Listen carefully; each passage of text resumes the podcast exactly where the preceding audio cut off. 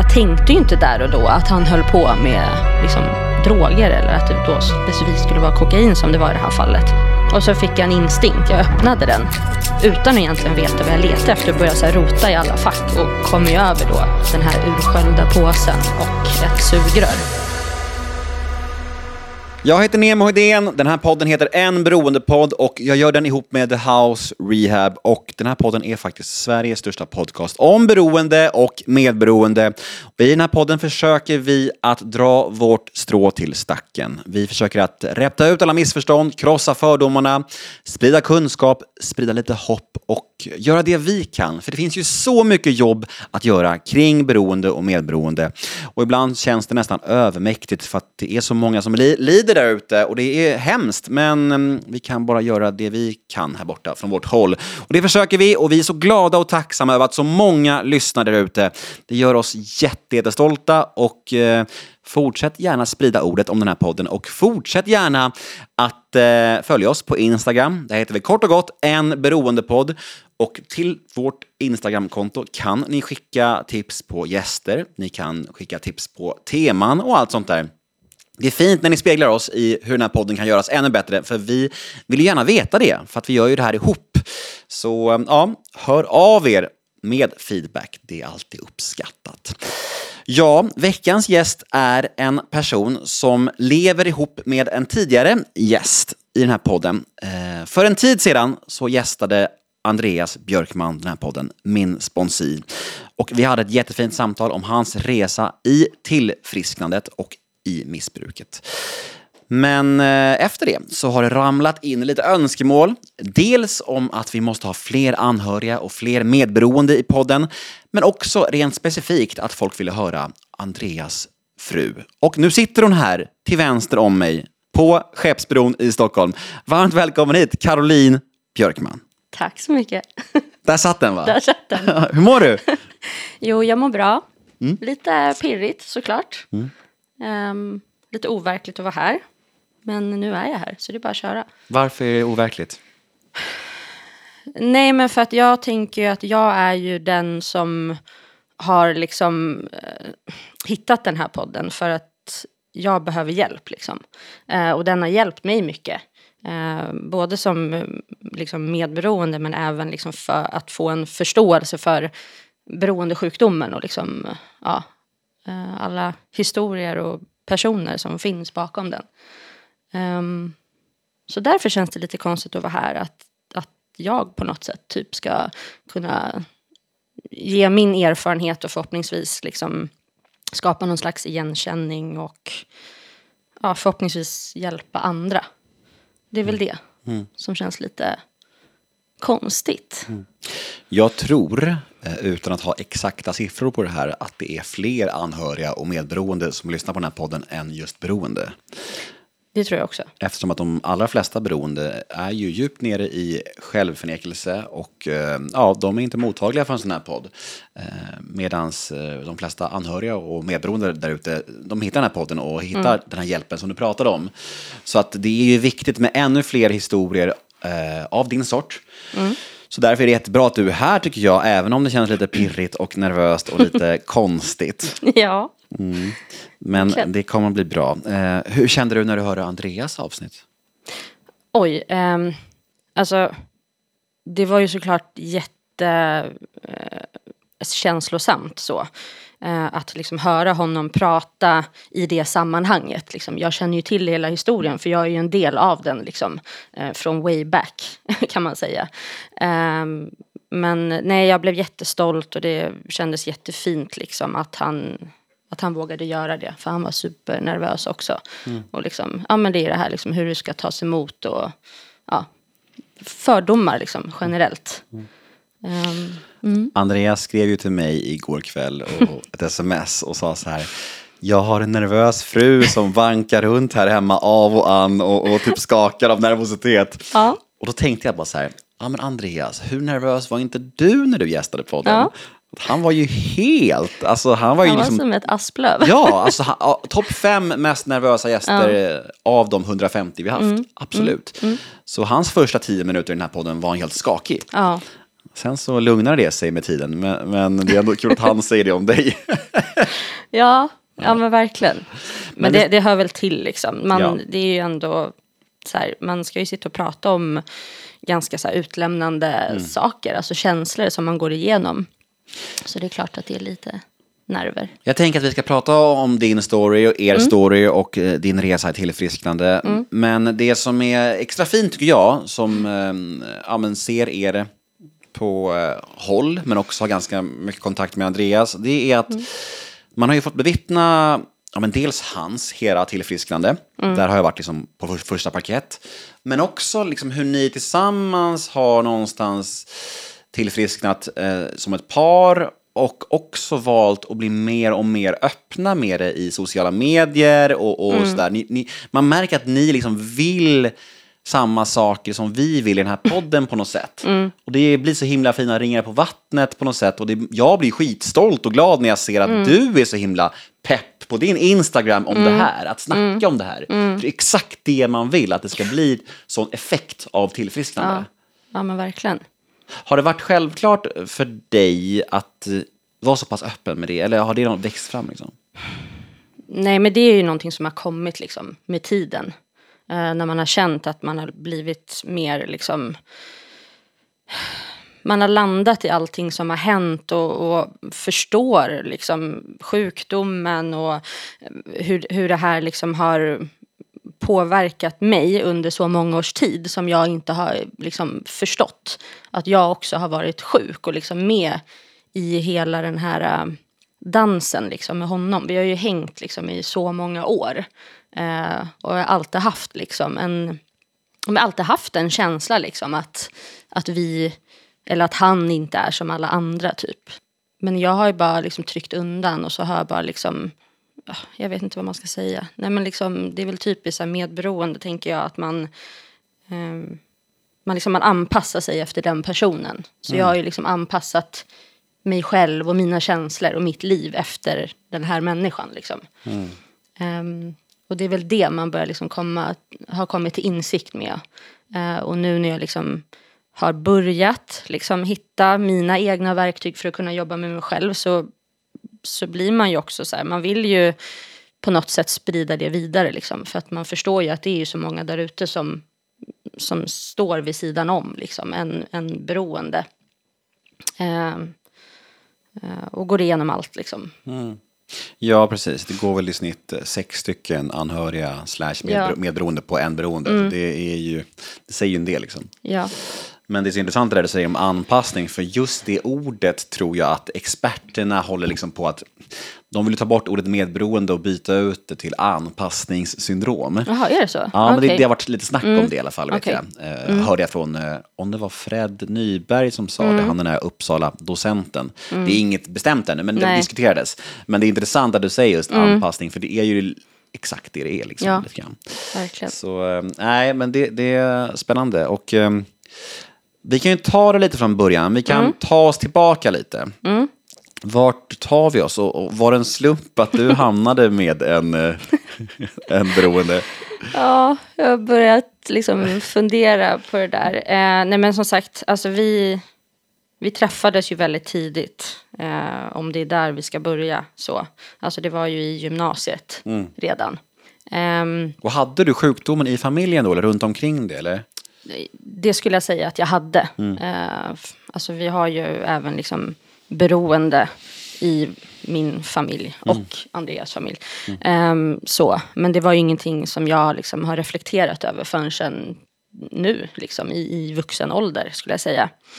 Ehm, men det är klart att det, liksom, att det finns faktorer liksom, från min barndom om man liksom ska börja gå tillbaka till anknytning och sådana saker. Så absolut så liksom är det inte liksom kanske konstigt att jag är den jag är och att jag liksom träffade Andreas och att jag ändå har um, vad ska man säga, hållit ut med honom i så många år. Uh, faktiskt.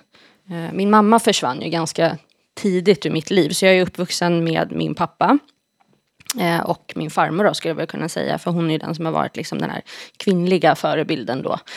Um, och det är såklart att det där har påverkat mig. Liksom, för det, det blir ju liksom ett, ett svek, ett öppet sår. Liksom. Eh, och det är ju ingenting som jag faktiskt har börjat bearbeta ännu. Eh, men jag hoppas att med tiden, liksom, för att jag jobbar ju med mitt tillfrisknande varje dag. Och det är ju mycket liksom, eh, ja men när man går igenom liksom rädslor och allt det här liksom, som man behöver grotta ner sig i när man gör stegen. Liksom. Det, Eh, ja, men alltså man börjar lägga pusselbitar om man säger så.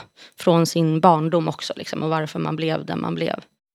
Du träffade Andreas i, eh, vad sa du, gymnasiet? Ja, exakt. Så ni är high school sweethearts? ja. ja. ja, men precis. Och det är så här, man har ju typ, alltså vi var ju barn liksom när vi träffades. Eh, så att det är så svårt att jämföra, liksom, så man har ju gått igenom så många olika faser i, i den här liksom relationen. Hur var du som uh, ung? Du är mm. ganska ung nu också, men du förstår vad jag menar? Som ja. barn och, och ung vuxen och sådär. Nej, men jag var nog väldigt ja, men alltså, naiv skulle jag säga. Uh, ja, alltså i kompiskrets, alltså säkert uppfattats liksom som den här roliga liksom som um, alltid bjuder till och sådär. En kul tjej kan jag tänka mig. Mm. Men också väldigt så här, naiv och rädd för saker och ting. Eh, liksom inte gillat att försätta mig i situationer där jag eh, skulle kunna råka ut för någonting. Vad säger, alltså jag har alltid så tänkt Ja, men så här, jag vågade typ inte gå hem själv från en fest till exempel. Alltså så här, jag var väldigt, ja men jag var lite rädd skulle jag säga. Mm. Var kommer det ifrån tror du? Um, ja, det har jag faktiskt inte tänkt så mycket på. Uh, men det kan ju vara än idag faktiskt. Alltså jag är ju lite så här ängslig liksom, som person och oroar mig lätt för saker. Mm. Lite så här katastroftänk. Mm. och det hade jag nog redan då. Um. Mm. Det går lite hand i hand med medberoendeproblematiken ju. Mm. Det här att oroa sig och vara vid sidan om och bara mm. så här att eh, nästan fokusera på andra mer än sig själv på något sätt kanske lite grann. Ja, och han var ju tvärtom. Ja. Alltså så här, han hade ju inga gränser. Nej. Så att det, jag vet inte om det blev så här att man...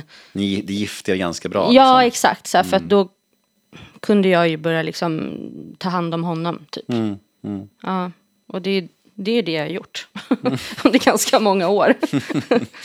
men, ja. men, men hur blev er relation? Ehm, första åren antar jag mm. att det var happy days som det oftast är. Ja, precis. Vi reste och liksom, ja, men levde det här klassiska liksom, livet som man gör innan barn. Liksom.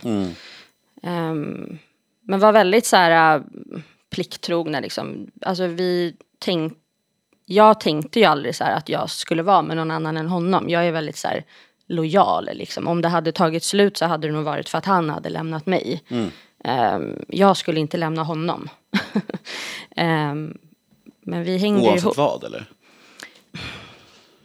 Ja, jag tror det. Mm. Där och då. Mm. Att jag var så här, uh, jag vet inte om det sitter i liksom från när man var barn och hela liksom situationen med mina föräldrar. Att jag på något sätt har en väldigt liksom Ja, men jag, det har varit väldigt liksom starkt för mig det här med att man ska hålla ihop. Jag tror att det är kanske för att mina föräldrar inte höll ihop. Mm. Jag tänkte väldigt mycket på det och var väldigt rädd för att bli lämnad och är väldigt rädd för att bli lämnad. Uh, så att det har väl absolut säkert med det liksom sveket då från min barndom att göra, att det sitter i. Jag tror att det blir en ganska stark drivkraft hos eh, många föräldrar mm. att man vill ge sina barn det man själv inte har fått. Liksom. Mm. Sen om det handlar om att man vill leva ihop eller mm. att man vill ge dem en nykter och drogfri uppväxt eller, mm. eller, vad det nu handlar om så är det oftast en, en, en drivkraft som finns där. Ja. För mig har det liksom varit min nu blev jag nykter och drogfri innan jag fick barn, mm. för, för, förvisso. Men det är ändå liksom det här, det här att man får ge sina barn en nykter och drogfri uppväxt. Det har varit liksom min största liksom stolthet och största grej på något mm. sätt. För man vet hur, hur formad man blir av mm. att växa upp i liksom missbruk.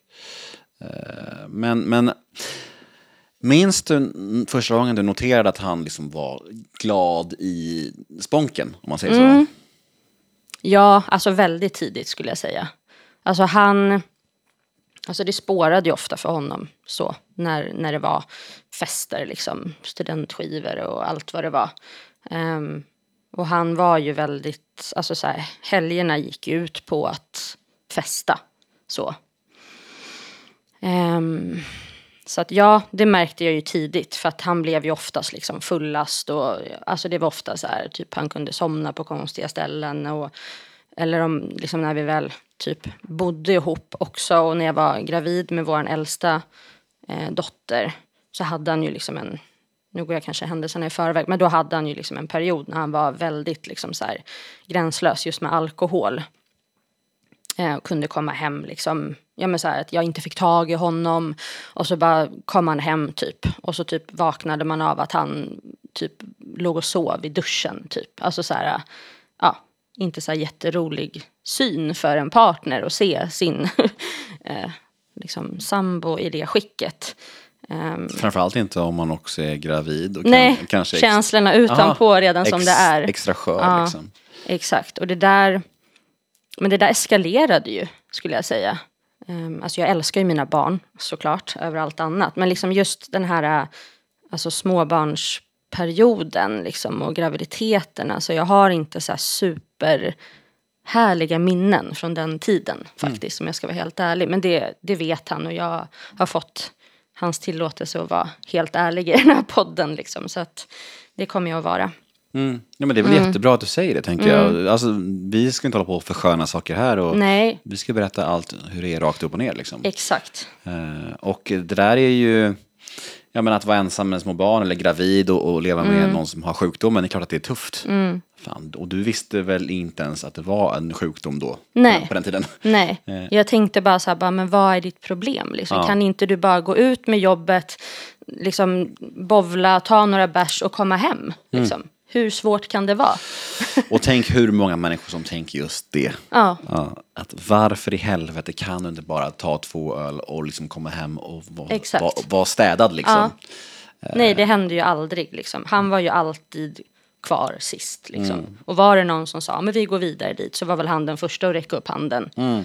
Så, här, alltså så, här, så att han, han var väl bra att ha med sig tänker jag på sådana tillställningar för andra som ville ha kul. För att han hängde ju med liksom, till slutet om man säger så. Men hur var det för dig då att liksom så här att leva med en sån person när du mm. själv inte har någon kunskap och insikt om det, mm. om sjukdomen. Det här med att sätta gränser och så för dig själv. Hade mm. du någonting av det eller var det bara så himla normaliserat och du bara flöt med? För du pratar ju också om det här mm. med att du är en person som aldrig skulle lämna din partner heller. Nej. Så det måste vara ett ganska jobbigt eh, internt krig där ja. i dig, tänker jag. Verkligen. Ja, nej men det var, det var det absolut. Nej men och, alltså det är ju så här, egentligen tänker man så när man tänker tillbaka och andra som kanske lyssnar, jag vet inte, men alltså att man tänker typ att, ja men varför lämnade du inte honom redan då om du inte var lycklig liksom så. Men jag hade inte det i mig liksom, jag var inte tillräckligt stark, jag såg inte mitt eget värde. Um, och såklart liksom någonstans fanns det ju en kärlek till honom. Och det, det var väl liksom, det, det är ju en sorg liksom när man tänker tillbaka på den tiden att, alltså att det var som det var faktiskt. Um, han var ju för sjuk för att liksom förändra sig då. Uh, och jag var för sjuk för att se och göra en förändring själv. Mm. Um, och sen liksom då att man har barn på det. Så, så att det blev ju liksom Ja men alltså jag, jag började ju liksom mamma honom ganska tidigt kan man ju säga. Försökte du sätta gränser? Jo men det gjorde jag nog. Sen vet jag inte hur tydliga de var om jag ska vara helt ärlig. Jag är ju ingen sån här äh, jag är ju väldigt konflikträdd också. Så att jag gillar inte att ställa till med så här drama. Så att ja, jag har ingen minne av att jag någonsin typ liksom har stått och skrikit på honom. Bara, vad fan håller du på med och hur kan du göra så här? Utan jag tror jag liksom reagerade genom att liksom bli, gå in i mig själv. Mm. Så att, alltså, för oss kunde det ju vara så här, om jag kände mig besviken på honom för att han hade kommit hem sent liksom, efter en, någon grej med jobbet eller vad det än må vara så reagerade jag ju genom typ att inte prata med honom. Och så kunde det vara liksom tyst mm. mellan oss i en vecka. Mm. Och sen så kom det en helg och så kanske det blev så här, någonting som gjorde att det lättade upp stämningen och så bara slätades det över och så gick livet vidare. Mm. Så vi liksom, nej, jag, sa nog säkert många gånger att jag, liksom, och han såg väl på mig att jag var ledsen såklart. För det visade jag ju. Jag är ju väldigt känslosam så att man ser på mig liksom, när jag blir ledsen. Jag har lätt för tårar och sådär. Men han har ju också den här personligheten som är väldigt snäll, som sagt. Ja. Hur eh, lirade det med att ständigt göra dig liksom besviken och ledsen? Alltså, var han ångerfull och, och skamsen efter eller var det mer så här, Ja. bara släta över liksom? Nej, han var väldigt ångerfull. Alltså han är ju också en ångestperson liksom. Jo. Så att han var ju så här, han... Alltså när säkert han var ute och festade och gjorde sin grej så var det bara kul. Han tänkte inte på hur det skulle bli dagen efter när han kommer hem och ska möta mig och barnen och allt det här. Um, utan han... Men han var ju väldigt ångerfull, absolut. Och bad om ursäkt och liksom, det vart ju några, vad ska man säga, försök där han liksom ja men alltså skulle sluta dricka liksom. Eh, och han nämnde väl även det själv i podden att han fick ju lite hjälp då från sin morbror att skulle börja gå på ett så A-möte. Eh, men han var ju inte redo för det liksom. Hur länge höll det här på, den här djävulsdansen Oh, om man säger så? ja. Tills han faktiskt eh, kontaktade mig där. Många år. Alltså det är ju från... Måste- Sen har det ju gått i liksom perioder hur han har varit. För sen blev det ju som att man typ... Eh, när han liksom lämnade det här med att eh, vara ute på krogen och du vet, vara var ute liksom på stan. Utan då blev det mer det här liksom familjehäng hemma. Man dricker hemma eller hemma hos någon på helgerna. Då liksom normaliserade man det och på något sätt så fann jag en tröst och lite eh, ro i det. Att så här, han är ju i alla fall hemma. Jag behövde inte oroa mig att han var ute på stan och om han skulle liksom, vilket skick han skulle komma hem i eller om han skulle komma hem och sådana saker. Um, så då vart det ju mer som att man typ, ja men det blev det här hem, hemmahänget. Och det var ju under liksom många år också. Så jag vet inte om man liksom ska slå ihop det så är det ju liksom från ehm, Ja, i alla fall vår äldsta dotter är ju 12 så att det är ju under hela den perioden liksom fram till hans eh, när han började bli nykter då, för tre år sedan. Märker du på honom när det går från alkohol till kokain? Nej, och jag har försökt alltså så här, tänka bakåt. Ehm, eftersom att han ändå liksom var aktiv med kokain ganska länge får man väl säga. Alltså så här, nu i efterhand när jag liksom, alltså så här, när det uppdagades när jag har googlat på så här, symptom och sådana saker, då är det så här, men okej, hur kunde jag inte se på hans blick eller så här, hela hans sätt. Jag trodde ju liksom att han, eller jag intalade mig att liksom han, ja men det var ju så att man typ skojade ibland och sa men du får ju gå och kolla dig, du är ju bipolär eller så här. Ja, alltså när han var så här konstant snuvig. Det här klassiska liksom. Vi hade en hamster då. Vi, alltså han nämnde ju det också för. Alltså då vi var så här, men gå och ta ett allergitest liksom. Alltså vet man var helt, jag var helt uppe i det blå. Jag fattade inte. Jag tänkte faktiskt det först här att det är väldigt eh, märkligt att, att inte märka skillnaden på de två drogerna. För det är ju så stor skillnad på effekten. Men samtidigt tänkte jag så här, du har ju levt med honom så pass länge, du är så pass djupt nere i ditt sjukdomstillstånd, att det kanske liksom bara smälter ihop. Och det blir liksom Ja men det var nog det det gjorde, det bara smälte ihop. det, det, här, vansinnet blir liksom normaliserat och du liksom har, slutar ens att notera när han är annorlunda längre. För att du fokuserar på kanske på dig själv och barnen, jag vet inte. Att det blir snarare så istället. Men- vilket, knappt, vilket slags vansinne som pågår, det, det är inte rele- relevanta. Det är ett vansinne som pågår bara. Exakt. Men sen var det ju också så här på slutet så var ju folk i vår närhet som också sa det, men du kan ju dricka hur mycket som helst, men du blir ju aldrig full. Och det är också tänkt på än idag, att han är ju alltid den som har varit fullast när han bara höll på med alkohol.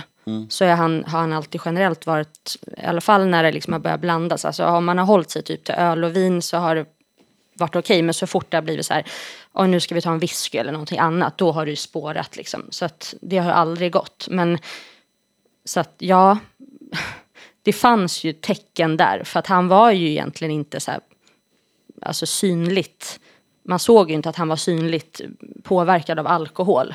Nej. Han kändes ändå ganska skärpt liksom, i många situationer. Och nu vet jag ju varför. Ja, Men jo, det- där och då visste jag inte. Utan nej, det är märkligt kanske. Men jag tror att det är som, återigen till att jag är väldigt naiv när det kommer till droger. Jag ju alltid varit väldigt liksom, rädd själv i jag menar man, alltså i ungdomsåren, så här, jag har aldrig testat någonting liksom så. Eh, och man kan ha varit på fester och någon bara, känner du, det är någon som har rökt? Och jag bara, va? Nej, jag känner ingenting. Alltså jag är så här, jag är inte, har inte varit mottaglig för att ens ta till mig hur det skulle vara. Men jag har ju varit på fester där folk har varit liksom höga på olika sätt. Men just därför, på, grund av din okunskap och naivitet, så måste det ha varit en ännu större smäll när det väl framkom, antar jag. Det var det, definitivt. Hur- Hur växte det fram? Alltså var det liksom, eh, var det en total bomb? Eller hade du liksom ändå något på känn att någonting var lurt och konstigt? Ja, alltså sista året, men alltså jag var ju eh, alltså otroligt medberoende. Alltså sista året som han var aktiv. Nu när jag tänker tillbaka. Berätta. Jag berättar. Nej men alltså jag var... eh, Alltså jag... Jag vet inte men det är jättesvårt faktiskt att förklara på vilket sätt. Men jag, jag var så eh, alltså sjuk i honom. Och jag hade liksom typ insjuknat i någon slags alltså styrka själv. För att jag hela tiden var den som tog allting. Liksom så eh, med barn och ja, alltså allt liksom som hör till med familjeliv. Samtidigt som jag liksom hade fullt upp att kontrollera honom och liksom anpassa mig efter hans Eh, dagsform, liksom, som verkligen kunde vara olika. För att det vet ju nu också så här, eh, alltså vissa dagar när jag tänkte bara vad fan är det för fel på honom, liksom, när han hade avtändning. Men jag visste ju inte det där och då. Um, och jag liksom faktiskt själv um, alltså började alltså dricka alkohol på ett sätt som jag inte hade gjort själv innan heller. För att på något sätt, jag fann väl ett välbehag i det. Och vi, vi levde det livet då liksom. Ehm, det var det vi gjorde. Det, var så här, det var helg, vi umgicks med vänner. Eh, man lagade god mat och man drack alkohol. Eh, och det är inget fel med det, det kan man ju göra. Eh, men när jag tittar tillbaka nu så var det ju på ett väldigt liksom, osunt sätt som jag började liksom konsumera alkohol som jag inte har gjort innan. Eh, vilket också gav mig väldigt mycket fysiska symptom. Jag fick jättemycket ångest och eh, jag mådde inte bra psykiskt. Liksom. Hängde säkert jättemycket ihop med eh, att Andreas var som han var under den här perioden. Eh, att han liksom var väldigt av eller på om man säger så. Eh, Så det gjorde mig väldigt liksom, sjuk. Men jag fann väl någon, någon, något slags liksom, välbehag i att ja, men om jag dricker lite vin också så blir det bra. Jag kan liksom komma på mig själv hur jag ibland nästan kunde typ komma och servera honom. För jag tyckte att ja, men, ta en öl så det blir lite nice liksom. Ehm, ja, så det är också så här som man bara shit vad höll jag på med? Mm. Nej men det är ju, jag kan förstå det. Alltså det är ju liksom... Vi För- fann ju varann i det, alltså på något sätt. Jo, precis. Och, och, och för en alkoholist och narkoman så är ju oftast inte rusen som är liksom det galnaste. Det är, Nej. ju, det är ju tiden utan det som är de sjukaste till, tillstånden. Liksom. Precis. Eh, Så det, och det är nog inte så många som vet det där ute, men det är då vi är som sjukast. För det är ju faktiskt då också vi plockar upp det första glaset eller drogen, när vi liksom är nyktra. Så att, eh, ja, jag kan förstå det. Men, men, men eh, hur växer det här fram då? För det är väl en incident va, som, sker. Du, vad är det som händer? Ja men precis. Ehm, nej men jag kom ju på honom och det är bara en ren slump egentligen. Men jag har ju typ faktiskt under den här perioden letat efter saker hemma. Men det är inte som att jag bara, nu ska jag leta efter knark. Men jag, jag började få massa så paranoida tankar, att han var otrogen och så här. Jag blev typ knäpp känns det som. Jag, jag ville bara hitta vad är felet på honom. Eh, varför är han så här? Så att jag var ju väldigt så här eh, manisk under den här perioden. Och letade faktiskt. Så här. Kunde bara helt random så här, öppna hans eh, dataväska. Utan att veta vad jag egentligen letade efter. Du, du, du vill liksom hitta någonting, Ja. något slags svar på varför Ja. han mådde dåligt. Liksom. Ja. Ja. Fan vad intressant alltså. Ja, och det, där är så här sjukt. Jag har tänkt på det själv. Alltså, vad var det jag letade efter? För att jag, jag tänkte ju inte där och då att han höll på med liksom, droger eller att det då specifikt skulle vara kokain som det var i det här fallet. Utan det var ju bara sådär random en dag att hans dataväska stod i hallen lite i vägen. Typ. Tänkte jag, men jag flyttar på den. Och så fick jag en instinkt, jag öppnade den. Utan att egentligen veta vad jag letade efter och började så här rota i alla fack och kom ju över då den här ursköljda påsen liksom, och ett sugrör.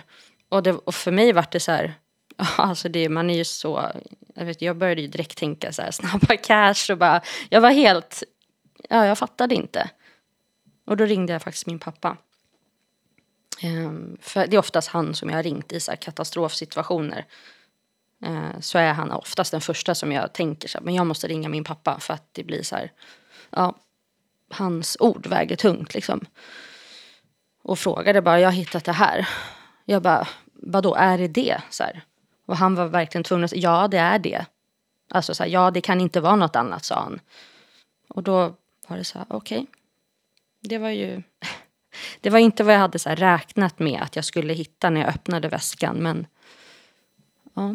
Men idag känns det ju fullt logiskt att det var det. På Ja. ja. Ja, verkligen. För vad, vad annars kan det vara liksom? Ja. Som får en människa att ha sådana humörsvängningar och må skit i Ja. perioder. Alltså det är klart det är det liksom. Ja. Ja. Men du, du märker själv vad, vad okunskapen och, och allt det där och naiviteten gör med en människa. Ja, gud ja. Det, och det är lite därför också vi gör den här podden, för att liksom få ut de här historierna. Det kanske finns massa kvinnor där ute som gick runt i exakt det här som du var Ja. och bara inte ens misstänker att det kan handla om en sån här sak. Nej, exakt. Det är det. Eh, Men vad sa din farsa? Han bara, jag är inte förvånad, sa han. Alltså, han hade... Alltså han har vetat om att Andreas har gjort det vid ett enstaka tillfälle. För många år sedan.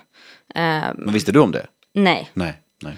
Och det är så här, jag blev inte arg för det. Alltså där och då var det som ingenting liksom när han sa det. Men han sa väl bara det att liksom, ja men jag vet att han har gjort det vid, eh, vid andra tillfällen så.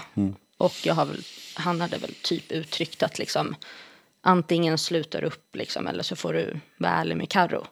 Ehm, Ringer du Andreas direkt då eller? Han var ju bara iväg liksom, på gatan eh, så, och skulle packa bilen för att han skulle iväg på en golfresa den helgen. Eh, det här var en torsdag, har jag för mig. Ganska så exakt tre år sedan. Ja, verkligen. Ja, vi sa ju det faktiskt innan vi slog på inspelningsapparaten här, att eh, Andreas tar ju tre år idag. Ja, Ja. Det kom vi på igår. Det var så här, shit, jag ska dit på din treårsdag. Så himla fin slump ändå. Ja, verkligen. Det, det, är, det är vår högre makt som tyckte det var lägligt. Ja, ja men verkligen. Ja, men, men okej, så han är bara ute på gatan då och ska iväg på resa. Ja, precis. Och kommer in. Och jag var ju så här typ lite skakig och bara kände, gud, ska jag säga någonting eller ska jag inte säga någonting? Eh, men ja, bara liksom bestämde mig där och då när han klev innanför dörren att jag ville säga någonting. Så att jag la bara upp det liksom på köksbänken och frågade, vad är det här? Eh, och jag såg ju direkt liksom för att jag ser ju när han liksom blir nervös, alltså osäker och börjar liksom ljuga. Så att han var väl såklart inte beredd på att den skulle komma liksom när han klev innanför dörren. Så att det, ja, så här, drog väl någon dålig lögn liksom. Som jag faktiskt inte gick på där och då. Men det var inte som att jag liksom bara, sluta ljug, säg nu. Utan på något sätt så blev det så här, okej, han ljuger. Eller så här, det här är inte sant liksom. Vad- Vet du vad han sa? Kommer du ihåg det?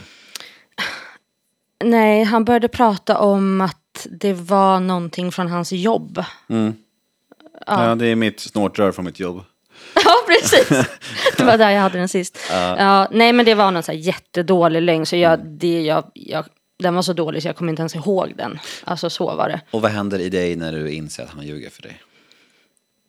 Nej, alltså jag, det var ju som att någon bara typ så här ryck mattan under fötterna. Alltså jag kände ju bara att jag ville bara dö. Alltså så här, jag bara, jag såg, men då började ju mitt katastroftänk såklart liksom.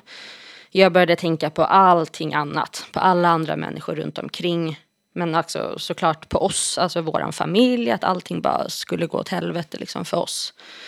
Um, men uh, han åkte faktiskt på den där golfresan dagen efter. Vi gjorde som vi alltid brukade göra då, att vi, vi slutade prata med varandra.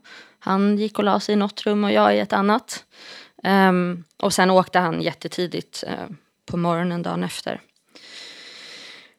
Och då, den helgen var ju jag själv med barnen. Och det där är ju också så jag tänkt på det. Fan den där helgen var, den var, den var inte så lätt. alltså så här, för samtidigt så brottades man ju med alla sina egna liksom, tankar kring det här och började tänka jättemycket liksom, på, eh, på vad som skulle hända och så. Um, Samtidigt som man typ inte skulle visa någonting för barnen. Liksom att man drog på sig det här ansiktet liksom och skulle försöka vara stark. Um, och vi hördes nog ingenting den helgen faktiskt. Nej, vi, det var hel, det var radiotystnad liksom på telefonerna. Um, men någonstans så var jag ändå så här, jag visste vad han var. Liksom, för att när det var golf så var han ändå liksom inne i golfen. Um, men eh, det brukade ju såklart, alltså det är ju party liksom när man åker sådär. Det är ju inte bara golf utan det är ju lite god mat och dricka och sådär. Alltså så. Så att eh, säkert kanske han hade en plan att han skulle kunna knarka när han var där. Nu har han ju sagt att han inte gjorde det. Eh, och min pappa var även med på den resan. Eh, och han visste ju om det här då. Mm. Men de pratade inte om det. Märklig stämning alltså. Märklig stämning. Och ja. båda visste säkert om att den andra visste också. Nästan. Förmodligen. Ja, ja. Shit alltså. På tal om djävulsdans. Ja. ja. Det är jättemärkligt. Eh, men sen kom han hem då på söndagen. Ehm, och vad hände då? Mm, då kom han hem och så gick han bara och satte sig i soffan och typ sa ja men det är som du tror. Liksom, jag, jag orkar inte mer. Typ. Alltså han bara la sig platt liksom. Han bara, jag orkar inte ljuga och så här. Jag, jag vill ha hjälp typ. Alltså det var väl mer eller mindre så han sa det. Men jag kunde ju inte där och då.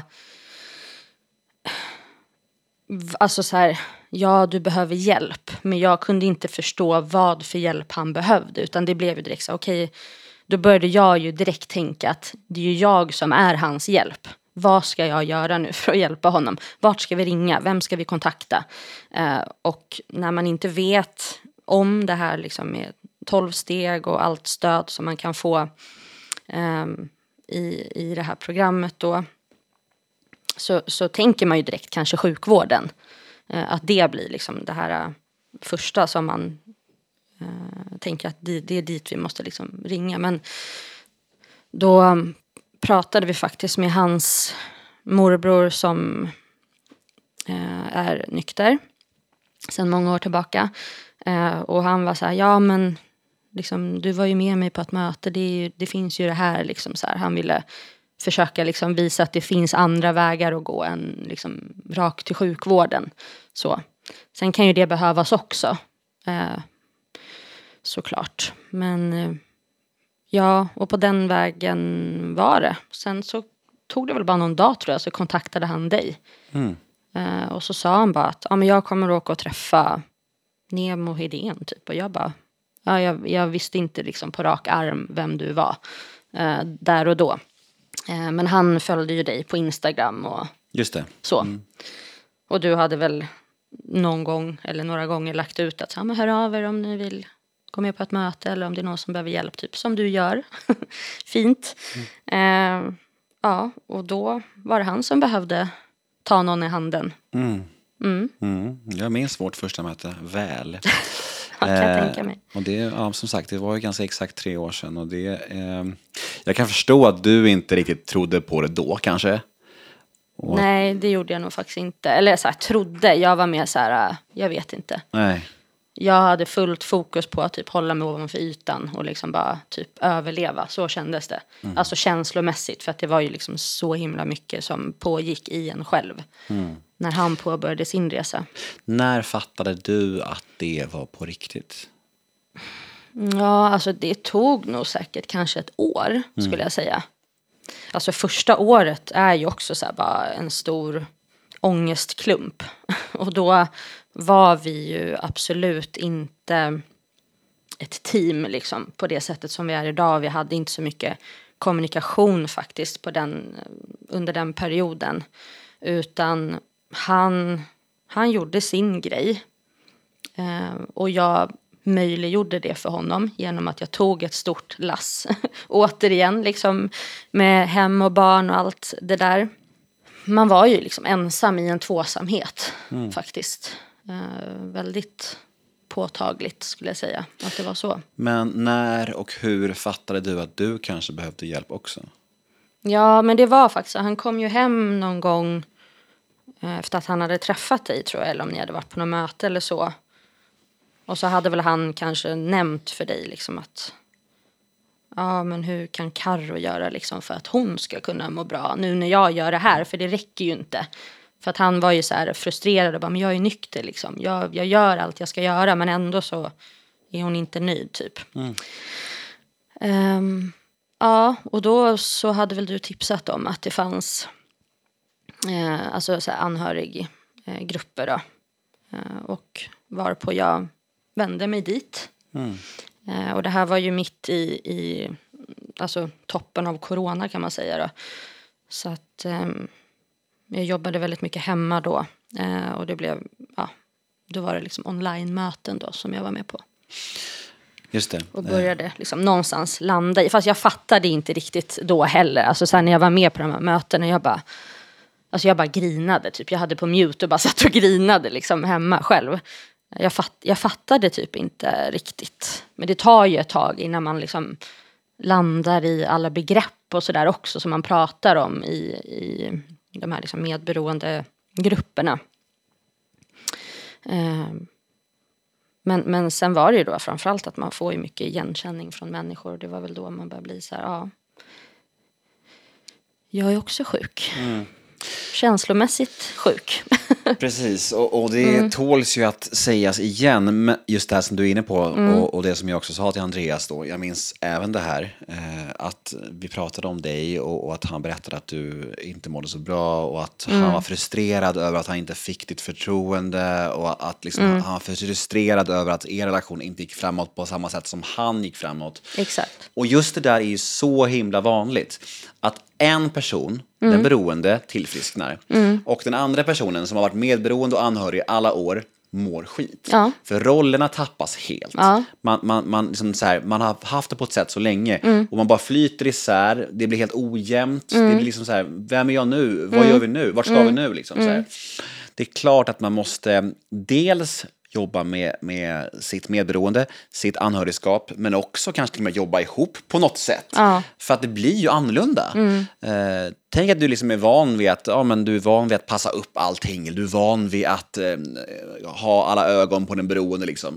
Sen börjar den funka och bli funktionell i samhället. Det är klart att man blir vilse. Liksom. Ja. Eh, och jag hör det här varje dag från anhöriga och medberoende som hör av sig. Varför mår jag skit fortfarande?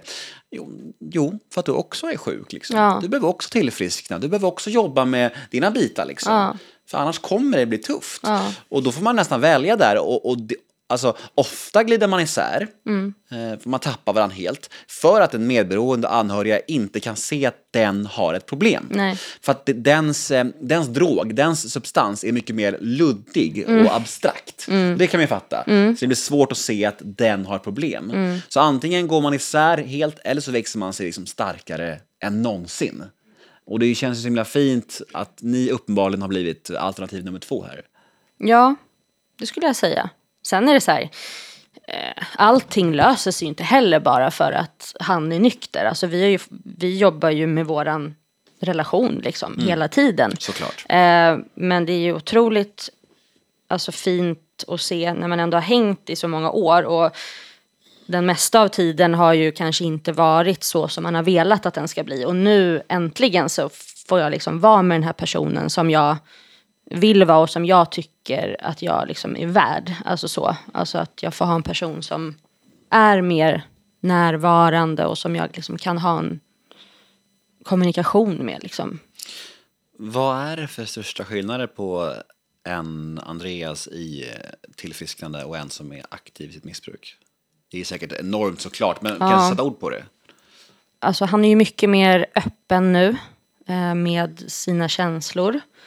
Um, inte samma liksom, så här, flyktbeteende så, att han drar sig undan. Utan nu kan han liksom säga att Ja men om det är någonting, liksom, det kan ju vara en motgång på jobbet eller vad som helst. Livet kommer ju alltid komma liksom. Mm. Det kommer alltid vara grejer som... Men han, han kan hantera situationer, liksom motgångar på ett helt annat sätt. Och han är mycket mer närvarande som person skulle jag säga överlag. Alltså både gentemot mig som partner, framförallt eh, i sin papparoll skulle jag säga. Och det är ju det som betyder mest känner jag. Såklart. Mm. Eh, att våran, våra barn får ha den pappa som de förtjänar. Märker mm. de skillnad eller var de för små när han var aktiv? Nej, men jag tror att de, de märker det nog liksom på så vis att han är mer bara närvarande. Liksom. Mm. Uh, innan har det varit så att de alltid går till mig först och frågar saker. Mm. Det kan vara så lite nu också, så, men det kanske bara är så här mamma-grej, jag vet inte. Men alltså, innan kunde det ju vara så att de nästan liksom, trippade på tå, typ. Mm. Om han, ja, men när han hade sina down-dagar liksom. Och typ stängde in sig i ett rum då skulle inte de förmå sig att knacka på den dörren. Utan då var det så, okej okay, nu är pappa där inne, då låter vi han vara. Och så kom de till mig.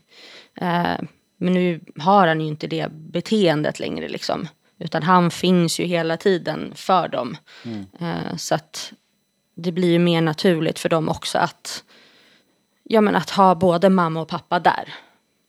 För de är nog också väldigt, alltså, säkert alltså från, från tidigare att det är jag som alltid har fixat allting och roddat allting. Mm.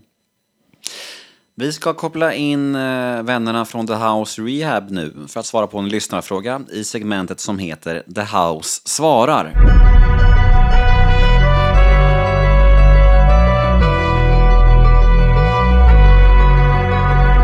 Ja, då har jag fått sällskap i studion här av Robert och Anna från The House Rehab. Hej på er mina kära vänner. Hej.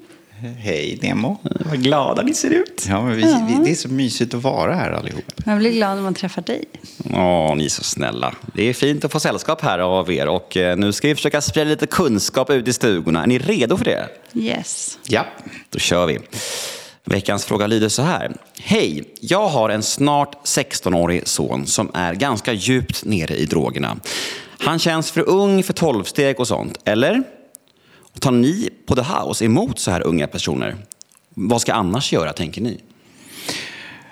Eh, det är, det är svårt när det handlar om väldigt unga personer. Ehm, och vi kan ta emot en ung person på samtal men, men vi kan inte ta eh, personen till mansion till exempel.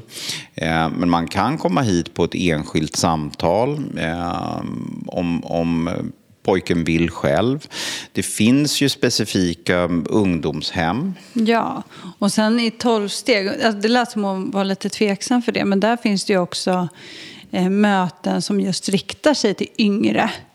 Eh, YP och vad de heter, alltså Young IPA. People. Ja, Young mm. People i, i A och så.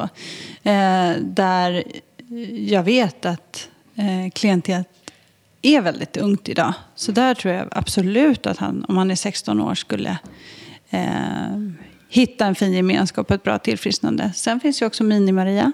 Mm, De gör ett jättebra jobb. Mm. Eh. Jag tror inte personen i fråga var, var tveksam till 12-steg. Jag tror hon mer var tveksam till om det existerar möten för unga. Ja, det gör det. Ja, vad bra. Ja. Det är jättebra om det, om det gör det. Ja, och de heter YPAA eller heter de då YPCA? Ja, det finns Ja, det, även finns, nu. Mm. det var därför jag blev tillräckligt. Men det finns också. Jag har en tjej som går där nu. Ganska nystartat eh, CAs unga möte vet jag. Just det. Och jättemycket folk. Jag har varit där någon gång och det var Exakt. mm, stort och fint och otroligt inspirerande med alla unga människor som Precis. söker hjälp så pass tidigt. Jättefint. Så det rekommenderas varmt.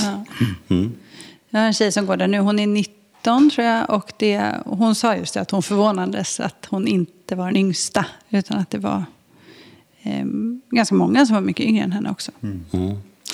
Och det är inte ovanligt att vi får samtal från föräldrar med, med barn både 15, och 16 och 17 års åldern. Så att, eh, Jag hoppas du eh, som ställer frågan känner dig lite klokare. Eh, Ni kan alltså komma hit på samtal om ni vill. Och ni kan också söka er till ungdoms 12-stegsmötena. Ja. Mm. Och om man vill komma i kontakt med er på The House, hur gör man? Då hittar man vårt telefonnummer på vår hemsida. Eller så går det bra att mejla till alicia at thehouserehab.com eller till sandra at thehouserehab.com. vad fint. Ja. Fick du med alltihop? Jag tog Inget kvar till. Robert. Tack, Tack mig. för idag. Tack.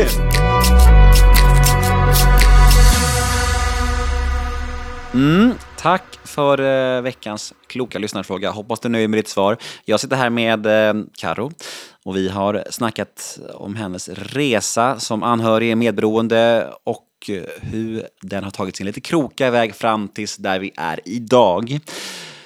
Du nämnde lite som hastigast det här med eh, hur du hittade in i eh, mm anhörig medberoende gemenskapen. Vi kan säga att den heter Qanon, det är faktiskt så. Det, det är CAs eh, anhöriggemenskap. Sen finns det ju anhöriggemenskaper till AA, NA, DA och allting. Och allt det här finns ju att googla fram. Rekommenderas varmt att man eh, går på anhörig medberoende möten om man ja, känner igen sig någonting här. Och det är helt gratis och det finns ju överallt. Och det finns också, som du säger, online-möten om man nu inte skulle ha tillgång till fysiska möten. Det är Yes. verkligen värt att poängtera, eh, för det finns ju som sagt ganska många anhöriga där ute. Eh, Men för när du börjar våga ta bort muten på de här mötena och när du vågar mm, ta del av mötena och, och du tar en sponsor, du börjar jobba i stegen och allt sånt där. Eh, vad, hur är upplevelsen av hela den gemenskapen och den resan som jag vet att du är mitt i just nu. Men, men kan du säga några ord om, om hur det är? Liksom? Ja, nej men alltså det var ju väldigt nervöst första gången när man skulle liksom ta bort mute och, och prata. Jag vet att jag bara typ så här skakade typ när jag pratade. Ehm, men sen så släpper ju det där liksom successivt. Ehm, man, man jobbar ju med en rädsla där också, att våga liksom dela på ett möte. Det är en väldigt speciell känsla om man inte har gjort det tidigare. Eh, och den blir ju bättre för varje gång som man har gjort det. Um, och för mig så har ju såklart eh, alltså det här som jag jobbar med nu då, liksom, att jag jobbar i, i 12 steg för medberoende, det är ju jätteviktigt för mig. Um, eh, jag, jag, alltså jag är ju som sagt halvvägs in i stegen och jag får ju nya insikter varje dag liksom, och jobbar med rädslor och liksom, jättemycket faktiskt. Eh, det som har varit allra svårast för mig det är ju det här, liksom, eh, den här harmen som man känner. Liksom, att jag fortfarande har mycket fokus liksom, på människor eh, från förr. Eh, så, eh, som fortfarande liksom, påverkar mig. Precis eh, innan sommaren så tog jag väl en paus eller vad man ska säga då från mitt stegarbete. För att vi har haft en period där vi har mått liksom väldigt bra båda två. Och då tänker man lite så här, ja, men nu Got this, liksom. det, det går bra. men så är det ju inte. Hur länge som helst. Ja, det är, Ehm, det är classic kan jag säga. Ja. Och det där blir också så här påtagligt för mig, känner jag, när, när eh, min man då Andreas, när han hamnar i svackor som händer liksom. Och han har varit liksom ur balans faktiskt på senare period och det triggar ju mitt medberoende direkt. Hur jag liksom så här direkt börjar anpassa mig och blir ju orolig såklart. Eh, för att den här liksom, alltså tanken liksom på att han skulle ta ett återfall, den finns ju alltid där. Även om jag liksom litar på honom, han gör rätt saker men liksom, jag vet inte, det där kommer ju liksom aldrig, känns det som, 100% att försvinna. Sen så får du inte glömma att han har varit clean i tre år. Mm. Och, du, och hur länge kaosade han? 12 år, eller vad var det? Ja. ja. Du sa ju själv. Och Man brukar säga som så att det tar oftast lika lång tid eh, av tillfrisknande och nykterhet liksom, innan Ja. det där liksom kommer tillbaka helt. Ja. Eh, Så det får ta sin, ta sin tid. Eh, Ja, det får du göra. Om han inte sköter sig så får du bara se åt honom att ringa sin sponsor Ja. lite, lite mer. Ja, och det är Sin ju där kloka jag... sponsor. Exakt, bara flika in med det. Exakt.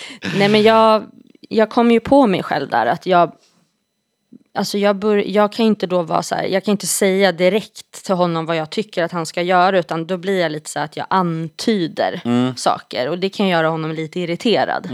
Eh, typ att jag, alltså häromdagen, jag har till och med sagt så här, bara men ska, det är ju ett möte idag, ska inte du gå på ett möte? Ja men att jag börjar så Ja, här. men alltså, jag- jag bara, vi kan ju gå på ett möte tillsammans för det Ja. var länge sedan jag var med på ett möte med dig och han är så här, jag vill inte och då blir jag så här, men vad då vill inte? Nej. Alltså jag blir nästan så här stött. Jag, jag, jag fattar. Och, Mm. och, och i regel tycker jag att man inte ska lägga sig i varandras tillfrisknanden. Men Mm. med det sagt så tycker jag även att man skulle, måste kunna ha en sån kommunikation där man ändå liksom nämner det när man känner sig orolig för den andra. Mm. Ja. Mm. Så det där är en fin balansgång. För att det man vill inte liksom, liksom göra ens annans inventering och bli Nej. liksom helt geg, det blir geggigt då. exakt. Men man måste ändå kunna uttrycka det när det kommer från kärlek och oro. Så det där är en balansgång och, Mm. Ja. och som inte är helt lätt, jag förstår det.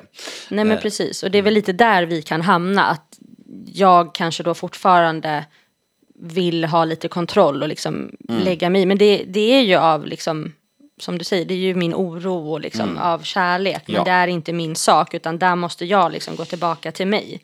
Vad behöver jag göra nu? för att jag ska kunna släppa de här tankarna. För att man måste ju också låta liksom, de här känslorna komma. Om han känner sig ur balans och får en ångestattack eller liksom vad det än må vara, då, då måste det få komma. Liksom. Jag kommer inte kunna fixa det åt honom. Men jag vill ju då lite fint säga typ att han kanske ska ringa dig eller någon, sin morbror eller ja, någon som jag vet att han kan prata med när det gäller de här känslorna som kan komma. För det, alltså det är en känslosam period också tänker jag.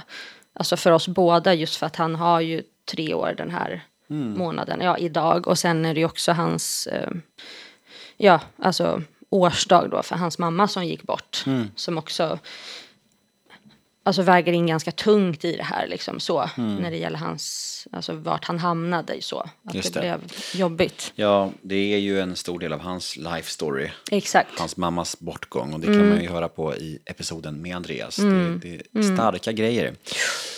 Men du, eh, vi börjar närma oss mål här. Är det så? Fort det gick. Ja, men du kom igång. Ja, Ja. du som var så nervös innan. ja. Hur känns det eller nu? Nej men det känns bra. Nej jag, jag är faktiskt stolt över mig själv att jag gjorde det här. Jag tror, jag, nej jag var jättenervös innan men det känns, det känns fint att ha gjort det här faktiskt och jag hoppas att det liksom kan landa hos någon annan där ute. Som kan få känna att de inte är ensamma i de här känslorna och så. Jag tror att det kommer landa jätteväl hos många där ute. Eh, och eh, jag måste avsluta med att säga att jag blir så himla glad när jag ser er på Instagram. Eh, som jag sa inledningsvis, dels det här med att ni är så öppna och peppiga och vill föra budskapet vidare. Men också era semesterstories när ni hänger som en familj och, och du uttrycker så mycket tacksamhet.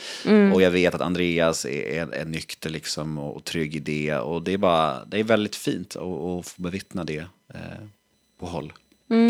Så, Ja. eh, så ni är en fin familj. Tack. Och tack för att du tog mod till det att komma förbi. Tack för att jag fick komma. Och tack alla ni som lyssnar där ute. Det är så fint att ni är med oss vecka ut och vecka in. Vi hörs igen nästa onsdag så får ni vara rädda om er så länge. Kram, hej!